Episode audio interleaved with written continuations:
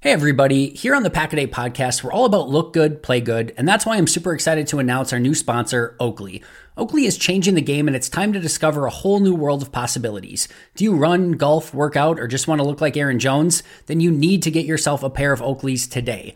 Last season, I saw Aaron Jones wearing his signature Oakley sunglasses, and I knew I had to have a pair. My Oakleys fit me perfectly, and I've loved Oakley style since I was a kid. There's just that extra boost of confidence I get when I'm wearing them, and that's why I wear them every single day.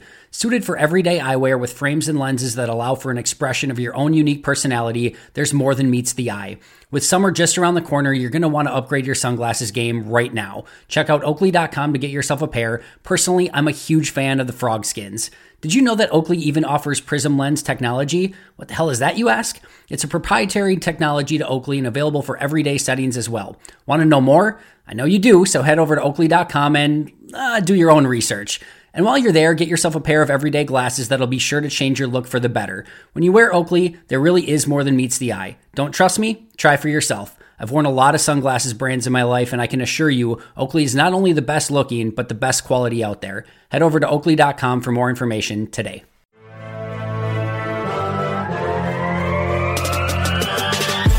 Twenty minutes a day, 365 days a year. Pack Day Podcast.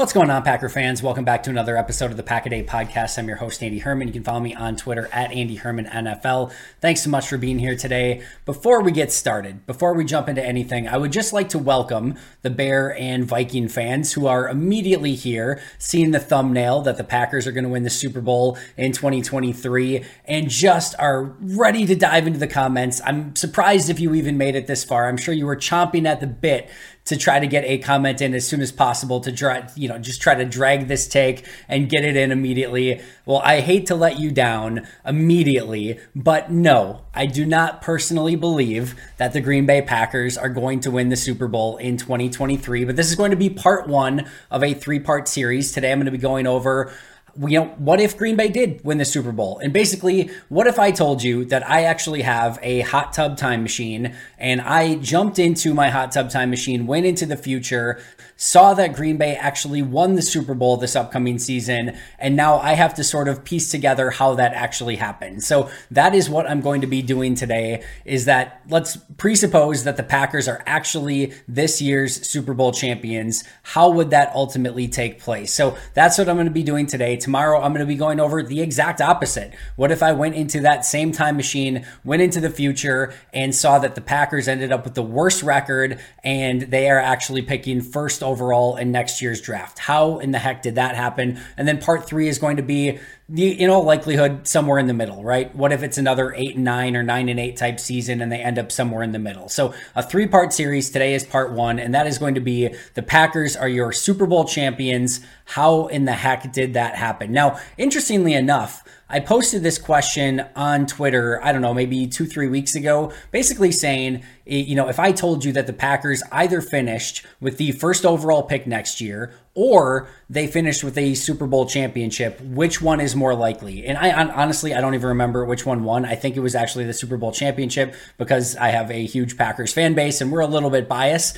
Um, I think I lean a little bit more towards the first pick side of things simply because I think there's a easier avenue if Aaron, you know, if Jordan Love has some sort of injury and you end up with a Sean Clifford season, you can probably find a way to be in the worst record in football. That being said, I expect there to be some pretty bad teams in the NFL this season. I think the Arizona Cardinals probably an example of that.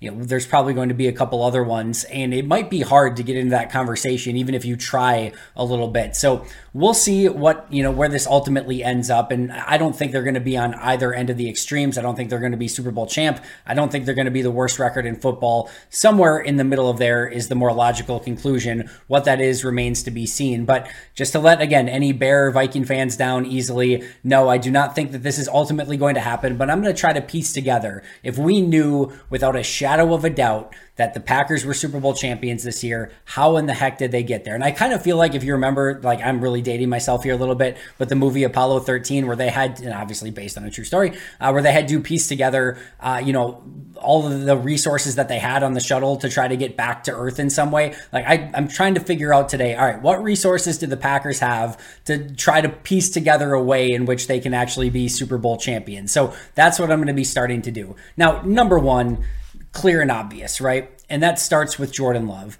And he has to be really good in some capacity. If you look at the past Super Bowl champions, the more recent ones, Patrick Mahomes, and this is just quarterback rating, which is not the perfect statistic by any means, but it sort of gives you an idea of who the best quarterbacks were through the course of the season. These were the Super Bowl champion quarterbacks and what their quarterback rating was through the course of the season. Patrick Mahomes was second a season ago. Matthew Stafford was third the year before that. Tom Brady was ninth. Patrick Mahomes was fourth the year before that. Brady was 15th.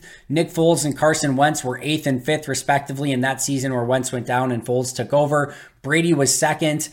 We're going to skip the next one for just a second. Then Brady was fifth. Russell Wilson was seventh. The one that I skipped over was the Peyton Manning year, where he was actually 35th in quarterback rating that year. When Brock Osweiler got in, he was 24th. So that is the one real outlier. Brady 15th is sort of the other one, what, five seasons ago now? But we know Tom Brady in the playoffs is just a completely different beast altogether. And you have to know that, you know, he can go off at any given moment. And sort of the same thing with Peyton Manning, right? Peyton Manning did not have a good regular season that year. He did not have a good playoff playoffs that year, but he does bring a little bit of a different um, field to the table for the quarterback. Obviously, just his you know extreme genius IQ at the position is able to get you know lend them some things that most offenses weren't able to do. Meanwhile, they just had a phenomenal defense, and that's ultimately what won them the Super Bowl. But your outliers there are few and far between. More often than not, you need to have a top 10 quarterback in the NFL to at least be in the conversation for a potential Super Bowl championship. Now, Let's even just use the Brady outlier there, where he was 15th. And I will reiterate here, that was Tom freaking Brady. So this is a little bit different. But if we may, maybe even make the argument that if everything else goes amazing, at minimum, and I mean at minimum, Jordan Love probably needs to be a top 15 quarterback in 2023 for this even to have some sort of crazy opportunity for the Packers to win a championship this upcoming season. So let's look at that. What did the 15th best quarterback in quarterback rating look like a season ago? That was Trevor Lawrence for Jacksonville. 387 completions on 584 attempts, 66% completion percentage, 25 touchdowns, 8 interceptions, 4,113 yards, and a 95.2 quarterback rating. Now, a couple of these things I don't think are realistic. A couple of these things I do think are realistic. First of all, I don't think that Jordan Love is probably throwing 584 passes this year. I think they're going to try to tone that down, be a not a run first team, but they're certainly going to try to have a little bit more of a ball control offense, take some of the burden off of Jordan Love's plate and make it so that they can be a efficient running team that can use a lot of play action and again, just make things a little less challenging for Jordan Love at quarterback. 66% completion percentage in Love's first year as a starter, probably a little bit unrealistic. Could that get to 63%? Maybe. All right, but I think that's at least close enough to be within the realm of possibility. 25 touchdowns? All right. Yeah, I think I think he could easily surpass 25 touchdowns. Maybe not easily, but I think that's well within, you know, the the re- the realm of reason for Jordan Love to throw at least 25 touchdowns. The big one here, eight interceptions. That would be pretty remarkable for a quarterback that's been a little bit um, you know, at least willing to throw an interception here or there. Uh, you know, he certainly his last year at Utah State. That's a little bit different based on the circumstances of that season, but through quite a few picks. We've seen some interceptions and OTAs and mini camps so far. I think eight interceptions would be uh, certainly on the low side for what expectations should be. Can he throw for above 4,000 yards? Probably a bit aggressive, but you know, in a 17 game season, not totally impossible. And then can he somewhere hit around that 95.2 rating? I think this is tough. I think that would be quite the challenge. If, if I think if Jordan Love hit anywhere near those numbers, 66% completion percentage, a three to one touchdown to interception ratio, over 4,000 yards, and a 95 plus quarterback rating. I think a lot of those Bear and Viking fans that I was addressing earlier would be not too happy with that result. And I think a lot of Packer fans would be doing backflips with the fact that Jordan Love would put that up in his first season. So probably not super realistic, but I don't think those numbers, at least the important ones like the touchdowns, the yards, are insanely unattainable. And I think he can get at least close to the completion percentage. I think the big one is going to be that interception and just in general, the touchdown to interception ratio. So that's going to be the first one is that Jordan Love at least has to be within puncher's distance of that 15th overall quarterback rating, or at least being a top 15 quarterback overall. If not, that just makes the the you know everyone else's job on the offensive line, the running backs, the receivers, like the defense, clearly the special teams, all of that, their jobs just get exponentially harder because if you don't have an efficient quarterback in some capacity, like let's just be real, you're probably not winning the Super Bowl. And the one outlier was Peyton freaking Manning. So and not just Peyton freaking Manning, Peyton freaking Manning with one of the best defenses that we've seen. Eh, you know, we see good defenses every year. That was a really, really good Denver Broncos defense. But that's probably somewhere where Jordan Love needs to be around. Number two on my list is that def- the, you know the defense finally, finally, finally gels together and becomes a good collective unit rather than this hodgepodge of individual players. They remember the fact that hey, they have eight first round picks: Kenny Clark, Devonte Wyatt, Rashan Gary, Luke Van Ness, you know Quay Walker, Jaire Alexander, Eric Stokes, and Darnell Savage. Eight first round picks on this team that they've got some pretty you know I wouldn't say like super high price free agents, but Preston Smith, De'Vondre Campbell, Rasul Douglas, and Keisean Nixon aren't just making nothing either. There's some pretty decent sized free agent contracts on the books in Green Bay as well. You add those four to eight first round picks, you're starting to cook a little bit with what you're putting into this defense and trying to get some ROI out of. The talent is clearly there to be a potential top 10 defense. And, you know, the tape, unfortunately, was nowhere near a top 10 defense a season ago. So you had this, you know, this overall discrepancy of a lot of talent, not a lot of results. So that's, I think, where the big disconnect is. And can this defense finally gel together and find a way to work together as a cohesive collective unit, a group that rallies to the football, is going to hit everything in sight, is going to do their job. The old Bill Belichickian, do your job, do your 111th, don't try to do too much. If they can come together as a team and gel together, the talent is clearly there. Now, I mentioned this was a defense that was nowhere near a top 10 defense a season ago. If you want to reiterate this, go back two days ago to the episode I put out, The State of the Packers Defense. We go all of this this over all of this in great detail and you can get a better idea of where this defense was. But what I do want to say here is this isn't a defense that was completely completely without hope. You go back to the final five games of last season when their defense really sort of kind of willed them back into the playoff conversation. I know Aaron Rodgers was a piece of that as well, and he's going to get a lot of the credit for you know sort of rallying the troops and getting this thing. It was really the defense, in my opinion, that really got this team back in a position where they could ultimately get in at least the playoff conversation at the end of the year and had an opportunity to win that final game to go to the playoffs.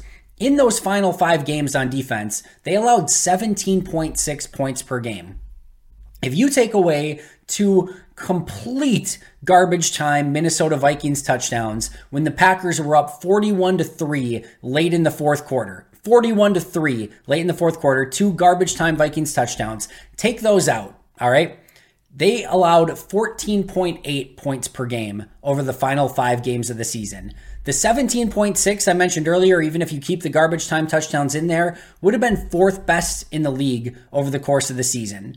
14.8 would have been first. Now, obviously, and clearly, and it should go without saying, that is a very small sample size. It's one thing to do something great for five games, it's another to do it for 17 or beyond 17 as a playoff team. So I'm not saying that that five game sample size is indicative of exactly what this Packers defense is. But I will say the final five games of last year, even without Rashan Gary during that time frame, looked a heck of a lot better than what they did earlier in the season. And we can just talk about that Minnesota Viking game. Now, Minnesota had a rough night that night. It just, they didn't have their A game. It was what it was. But you look at the difference of that defense from week one against Minnesota to what they did late in the season against that Vikings team, another night and day difference. So I'm not saying that that is going to be what this defense is, but our last five games of what we saw for this Joe Barry defense was at least some level of hope that they can be better in 2023. And hopefully they can carry that over. And now with a Lucas Van Ness and a Rashan Gary, they didn't really lose that much. Jarran Reed, Dean Lowry, Krys Barnes, you know, Adrian Amos, who had a really tough season a season ago, they didn't lose that much. They're going to get Rashan Gary back. They're going to get Eric Stokes back. They're going to have Lucas Van Ness now, first round pick. I would say that this is a net add for this defense. And if they can play anywhere near what they did in those final five games, again, that should give teams, or at least the Packer fans, I should say, a reason for hope. Now, the teams that they did play in those final five games were the last place Chicago Bears, the worst team in football, the Baker Mayfield led Los Angeles Rams, and I think Baker had been there for like a week and a half at that point, a concussed second half Tua Tagovailoa, a Vikings team that was a playoff team and had a pretty good offense up until that point. So that's a good one. And then the Detroit Lions, who uh, had a nice season, you know, certainly offensively as well. So those last two probably mean a little bit more, but overall, not exactly like you know the the greatest show on turf Rams for five straight weeks, right? This was a fairly easy defensive schedule over the final you know final five weeks, outside of kind of that Minnesota and Detroit final two games. But overall, I will say too, not only just a small sample size, but a small sample size against not the greatest offenses in the world. So if they can come together and be that defense that we sort of saw over the final five games, and the first round draft picks realize that they are super talented, and the you know the the stars on this defense play like they're capable of, and this team really finds an identity and comes together, then yeah, I think this defense can be much better, and maybe maybe maybe maybe maybe even be a top 10 defense. Like I said the other day, I will believe that when I see it. I am done putting stock into a Packers defense until I actually see it come to fruition and they show me they can be a top 10, top 5 defense. But there's at least some hope from what we saw at the end of last season with some players returning and with drafting a player like Lucas Van Ness, who I think has the opportunity to make an impact. Now, I know what maybe some of you are thinking already. Uh, yeah, Andy, if you have a quarterback who can be a top 10, top 15 quarterback and a defense that can be a top 10 defense, yes, you're going to be a good football team with a chance to make a run in the playoffs. That goes without saying. So, okay, clearly good quarterback, good defense probably means good offense, good defense. And if you have both of those things, you're going to be good at football. So I'm not breaking any news here. So let's try to break this down a little bit more from a granular standpoint and zoom in a little bit to say, all right, so how does this happen? How does Jordan Love play like the top 15 quarterback that he would need to probably play at, uh, the level he would need to play at? And how does this defense finally become a top 10 defense? So here are the things that I think would need to happen through the course of this season to make some of these things actually come to fruition. Hey, everybody. Here on the Pack a podcast, we're all about look good, play good, and that's why I'm super excited to announce our new sponsor, Oakley. Oakley is changing the game and it's time to discover a whole new world of possibilities. Do you run, golf, work out, or just want to look like Aaron Jones? Then you need to get yourself a pair of Oakleys today. Last season, I saw Aaron Jones wearing his signature Oakley sunglasses, and I knew I had to have a pair. My Oakleys fit me perfectly, and I've loved Oakley style since I was a kid. There's just that extra boost of confidence I get when I'm wearing them, and that's why I wear them every single day. Suited for everyday eyewear with frames and lenses that allow for an expression of your own unique personality, there's more than meets the eye. With summer just around the corner, you're going to want to upgrade your sunglasses game right now. Check out oakley.com to get yourself a pair. Personally, I'm a huge fan of the frog skins. Did you know that Oakley even offers prism lens technology? What the hell is that, you ask? It's a proprietary technology to Oakley and available for everyday settings as well. Want to know more? I know you do, so head over to oakley.com and uh, do your own research. And while you're there, get yourself a pair of everyday glasses that'll be sure to change your look for the better. When you wear Oakley, there really is more than meets the eye. Don't trust me? Try for yourself. I've worn a lot of sunglasses brands in my life, and I can assure you, Oakley is not only the best looking, but the best quality out there. Head over to oakley.com for more information today. We're driven by the search for better. But when it comes to hiring, the best way to search for a candidate isn't to search at all. Don't search match with Indeed. Indeed is your matching and hiring platform with over 350 million global monthly visitors, according to Indeed data, and a matching engine that helps you find quality candidates fast. Ditch the busy work. Use Indeed for scheduling, screening, and messaging so you can connect with candidates faster. Leveraging over 140 million qualifications and preferences every day, Indeed's matching engine is constantly learning from your preferences, so the more you use Indeed, the better it gets. Join more than 3.5 million businesses worldwide that use Indeed to hire great talent fast. And listeners of this show will get a $75 sponsored job credit to get your jobs more visibility at Indeed.com slash BlueWire. Just go to Indeed.com slash BlueWire right now and support our show by saying that you heard about Indeed on this podcast. That's Indeed.com slash BlueWire. Terms and conditions apply. Need to hire? You need Indeed. Number one on my list is this would need to be a pretty impressive Matt LaFleur masterclass as a head coach. Now, let's just take Kyle Shanahan for a second, right? Kyle Shanahan is one of those coaches where we automatically think of, hey, like he can have a seventh round pick like Brock Purdy at quarterback. Like they might have to play Sam Darnold at some point. And are, are, would any of us be ultimately shocked if Sam Darnold goes out and has a good season in Kyle Shanahan's offense and like all of a sudden that San Francisco 49ers team still ends up like 11 and 6 or better even with like a um uh you know that type of uh, sorry I said Matt I meant uh, Sam Darnold sorry Sam Darnold at quarterback. Um if like if that ends up happening like they they probably still go out and have a good season right? Sean McVay we we all immediately you think of Sean McVay and say like, all right, he has the ability to put together this incredible offense. He's a super bright offensive mind we do know that Matt LaFleur comes from those two specific trees, the Kyle Shanahan and Sean McVay coaching trees. And we've seen some pretty impressive stuff from Matt LaFleur over the seasons. Let's not forget that this is a head coach that took over and immediately won 13 games in his first three seasons. Having a back-to-back MVP, you know, MVP quarterback in two of those seasons certainly helped things. But this has been a coach that's been pretty darn impressive for his first four seasons in the NFL. But now this is a totally different level for Matt LaFleur. I think he's going to have to have a much better level of innovation and stay ahead of the curves. I think Matt does a really good job of sort of borrowing from different things that he sees across the league and becomes a fast adopter of the things that are working across the league. I want to see him be a bit more innovative and staying ahead of the curve and figuring out something that's going to take opposing defenses by surprise and opposing teams by surprise prior to the you know him needing to adopt ideas from other teams. I think that's going to be something that Matt LaFleur needs to do. I think we're going to need to see his version of this offense really shine with Jordan Love at quarterback. I think this is going to be a coach that needs to sort of rally this team all together and make them believe that early in the season they can stack some wins together and start building upon that belief. I think we're already seeing a really great energy with this team. I think you're seeing some camaraderie with this team. I think this is a, a head football coach in Matt LaFleur that has always had a pretty darn good pulse on this team, but there's been some hiccups too. The opening week has been a major issue for Matt LaFleur through his tenure as head coach. That needs to get improved upon. You can't just throw away a game if you're trying to, you know, win with a younger team this upcoming season.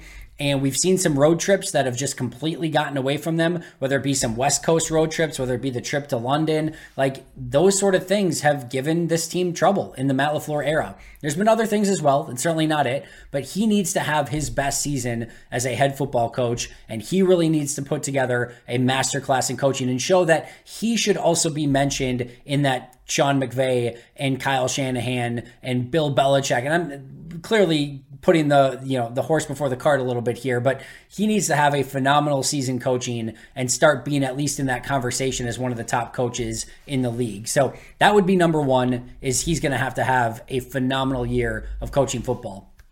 Number two, we talked about Jordan Love, but to be a little bit more granular with this, and one of the things I tried to hone in on a little bit earlier when we talked about it is Jordan Love limiting turnovers. We talked about Trevor Lawrence, 15th best quarterback from a quarterback rating standpoint, only eight turnovers a season or eight interceptions a season ago.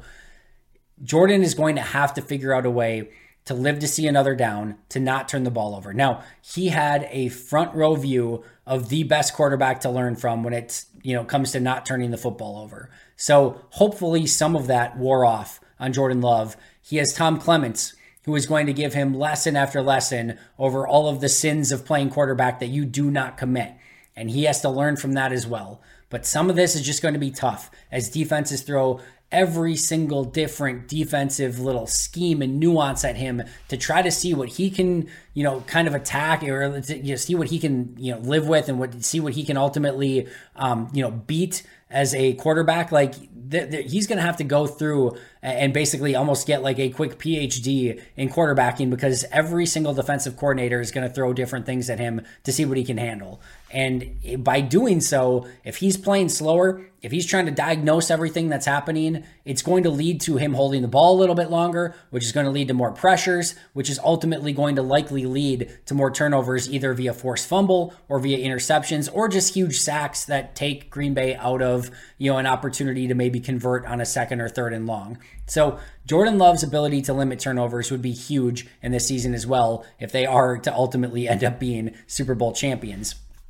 Number three on my list is the the the playmakers on this team, the young playmakers, the Christian Watsons, the Romeo Doubs, the Luke Musgraves, the Jayden Reeds, the Samori Toure's, they need to develop fast. The second year jumps from Toure from Doubs, from Watson need to be fairly significant. Luke Musgrave needs to be a big time receiving threat at tight end from almost day one. Jayden Reed needs to be a player who can come in and help from day one. You add that on the top of Aaron Jones and hopefully an improved playmaking AJ Dillon and you hopefully have the return of some playmakers and some run after the catch ability, some run through contact ability with those running backs. Remember those early Aaron Rodgers teams? I know you do, but the Jordy Nelsons, the Donald Drivers, the Jermichael Finleys, the Greg Jennings, the we can go on and on and on. It was just so beautiful to watch Rodgers get the ball out of his hands, hit them in stride, and let those guys do the heavy lifting after the catch. That's when this offense and just offense in general in the NFL can be really, really fun. When you can be a distributor on offense and let your weapons do the heavy lifting and carry the burden of the run after the catch responsibility, of the playmaking responsibility. I know it's not earth shattering, but let your playmakers be playmakers. If guys like Watson and Doubs and Toure and Reed and Musgrave and Kraft and Jones and Dillon can all come together and be a really good weapon group for Jordan Love, then that's going to make his job a whole heck of a lot easier. And that's going to make it so that this offense can put up some points. You know what's hard? Going 15 plays, 85 yards, especially when you've got a plethora of first and second year players at wide receiver and tight end, and a first time starting quarterback. Those long drives that Aaron Rodgers would put together almost every single game are going to be extremely hard to come by. You're going to have to hit some 40 yard plays. You're going to have to have Christian Watson take it 75 yards to the house from time to time. You need those huge explosives and you need to make them count. And if they can get that out of their playmakers, that's again just going to make it so much easier for Jordan Love and what he has to do at the quarterback position. If those wide receivers and running backs and tight ends can't make plays, if they don't separate and it's up to Jordan Love to be the superhero like Aaron Rodgers has had to be at times, good luck. It's probably going to be a much longer season than what I think a lot of people are hoping for and ultimately expecting. All right, next up on my list is that Gute probably finds at some point this season another free agent gem in season. And in order for that to happen, you know, this is something that the the front office and just like the the scouting staff in general has been really good at but they're going to have to look everywhere. No stone unturned, which is something they're always doing. You know, Gutey always mentions that roster building is a 365 day a year process. I go back to Rasul Douglas from a couple seasons ago. They're probably going to have to find one more gem like that at some point in the season. A guy that gets released, maybe they can trade a conditional seventh round pick down the line for some player that fell out of favor somewhere else. Whatever that may be. Maybe they can poach another player off the practice squad like they did a Bo Melton and an Allen Lazard, but maybe they can end up helping sooner rather than later. Whatever that is. They've been really, really good at finding players. Jared Veldheer, Tramon Williams late in the season, even though he didn't play, he should have played. We're not going to talk about that. Either way, They've always constantly been churning the roster and trying to find talent. They need to find another Rasul Douglas this season somewhere, some way, somehow. And this has been, even if it's not like in season, they found Rudy Ford right before the start of last season. They found Keisean Nixon on the scrap heap. They found De'Vondre Campbell basically on the scrap heap. Rick Wagner's a player that helped a ton. Like they have found some dudes for super cheap either late in the training camp process or sometime in season. And I think Gute in the front office is going to have to find another player like that if they really want to make some sort of crazy different run. Number five on my list is string together some early wins. Listen, let's look at this early schedule. At Chicago Bears, worst team in football a season ago. That's winnable. At Atlanta Falcons in week two. That's a winnable game. I think the Falcons are going to be better this year. The Packers probably have the better quarterback in that game. That is a winnable football game. Saints at home, that's a winnable football game. I'm not super scared about Derek Carr and that Saints team overall. Lions at home is tough, but that is a home game. At Vegas, Jimmy Garoppolo, it's a good, you know, Raiders team from time to time, but I'm not super scared of that. Then they get a bye week. They go to Denver. Did you remember what that Denver team looked like last season? They get the Vikings at home. And that's a team that is, in my opinion, coming back to earth. No Dalvin Cook, no Adam Thielen, no Za'Darius Smith. The list goes on. Rams at home, I think they're going to be better if they're healthy. If Stafford is healthy, if Don, you know Aaron Donald's healthy, if Cooper Kupp is healthy, they'll be better. But that team is still uh, pretty darn barren overall. They you know, lose Jalen Ramsey.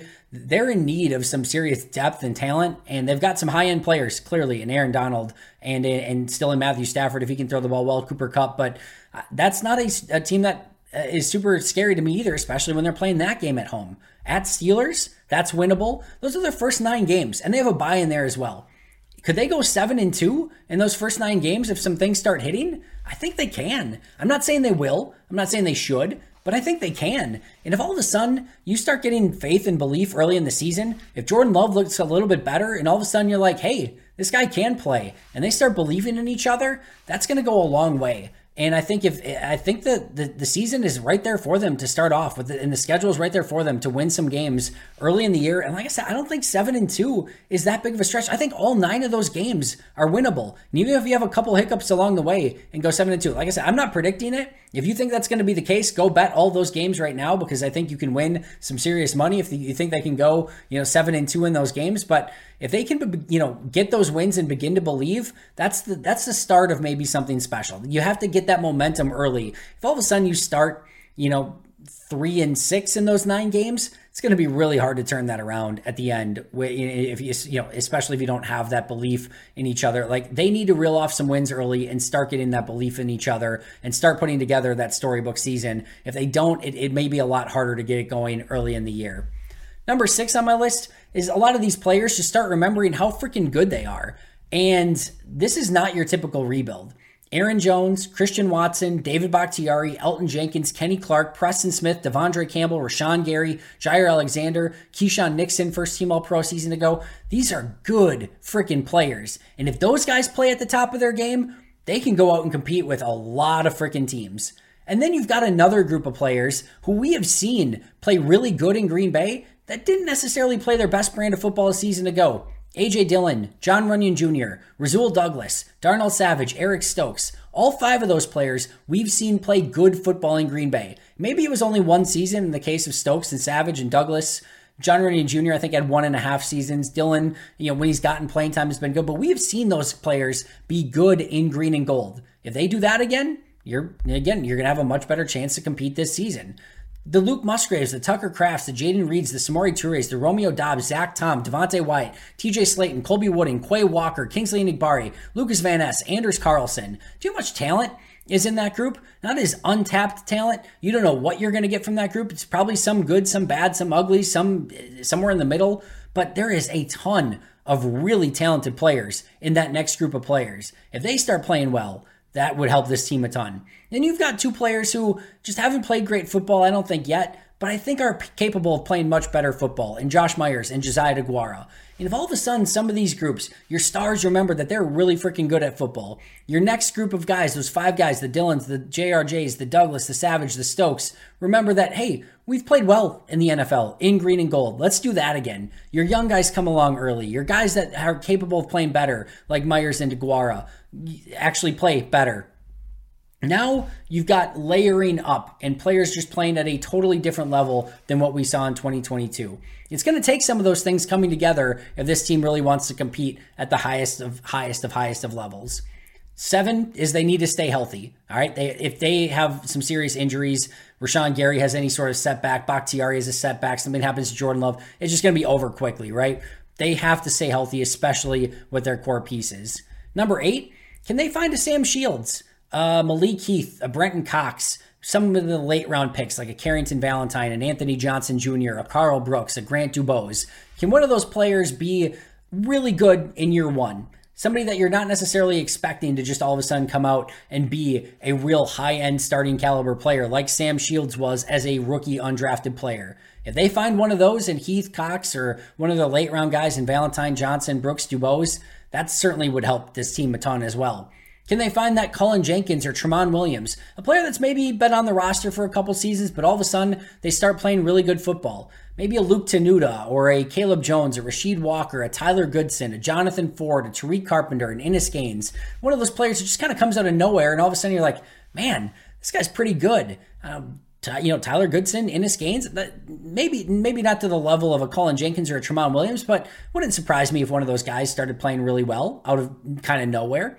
Number 10, can they figure out one of their veteran reclamation projects? Can just one of those guys hit and be like, oh, yeah, I can actually play really good football? Whether it be a Rudy Ford, a Jonathan Owens, a Tarvarius Moore, an Eric Wilson, a Justin Hollins, a Corey Ballentine. Can one of those guys just realize, like, hey, like I'm in this league for a reason and I can actually play some really good football. They're going to need one of those veteran reclamation projects to kind of hit and be a player that they can lean on at some point this season. Can they improve their red zone efficiency? Can they find their defensive identity?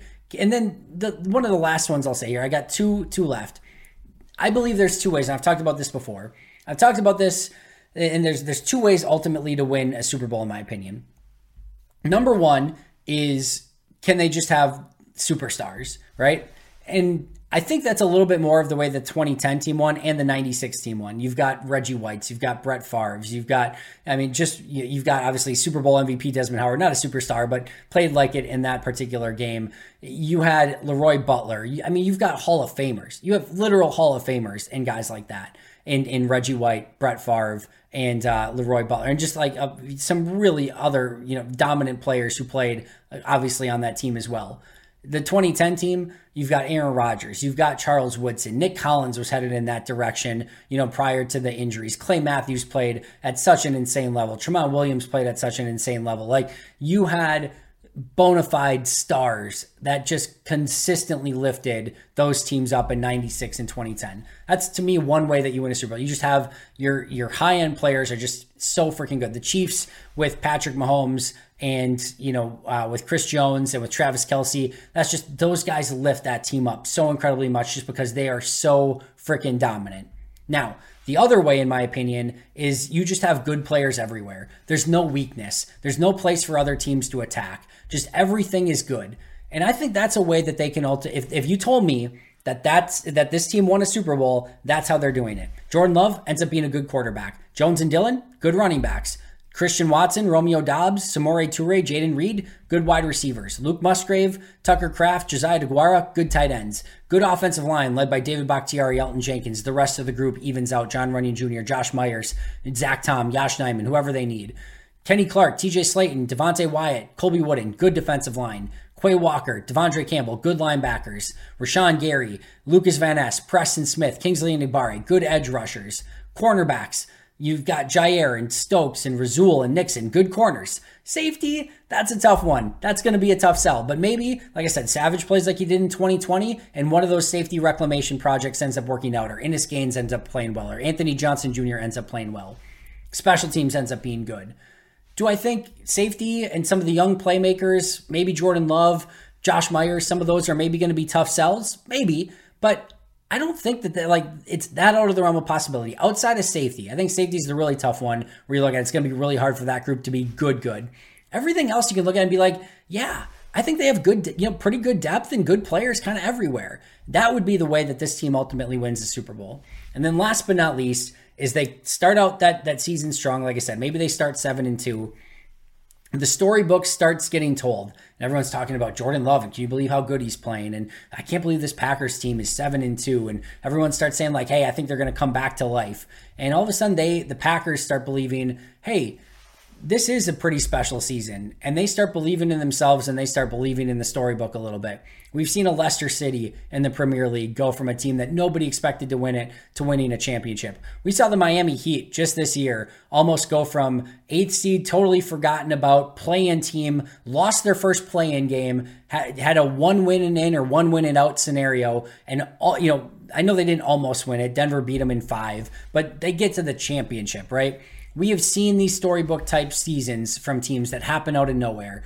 It has to start strong, and then they have to start believing it. And if the team starts believing the storybook season, then some magical things can ultimately happen. So clearly, a lot of things need to go right. I don't think there's anything that I said today, any one thing that's just insanely outlandish. Maybe Jordan Love being a top 15 quarterback right away. Maybe that's outlandish. Maybe a Joe Barry defense being in the top 10 conversation. Maybe that's outlandish. Maybe there's a couple things that just ultimately can't happen. But I don't think any of them are just in, like completely out of the, the realm of belief. However, all of them together in like 10, 11, 12 of these things hitting, that's what's going to make this task so insanely hard. They need almost everything to go in their favor. And if a couple of these things go wrong, if Love's not good enough, if Joe Barry's not good enough, if they have a few injuries, if the playmakers don't come along as expected, if they don't find someone in, you know, that like Gute finds another gem on the free agent market, if the the veteran safeties that they need to play well don't play well, there, there's just things that can ultimately go wrong and ultimately set this team back where they can't compete at a, at that level. I think that's what we're sort of going into this season expecting, right? They would need a lot of things to go right in order for this sort of thing to happen. But a lot of these things individually, not totally without the you know outside of the realm of possibility. It's just all of them happening together that would take something really special for this to you know sort of happen.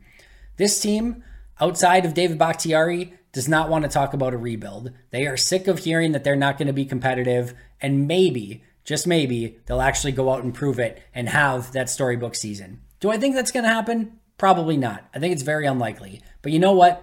That's what makes you know sports and football so freaking fun is you just never know where that next Cinderella story is going to come from. So if I did tell you that I hopped in my hot tub or in my DeLorean or whatever other time travel travel device that you would like to use and said that Green Bay won the Super Bowl, probably a lot of the things that we discussed today are what ultimately happened to get them to that point.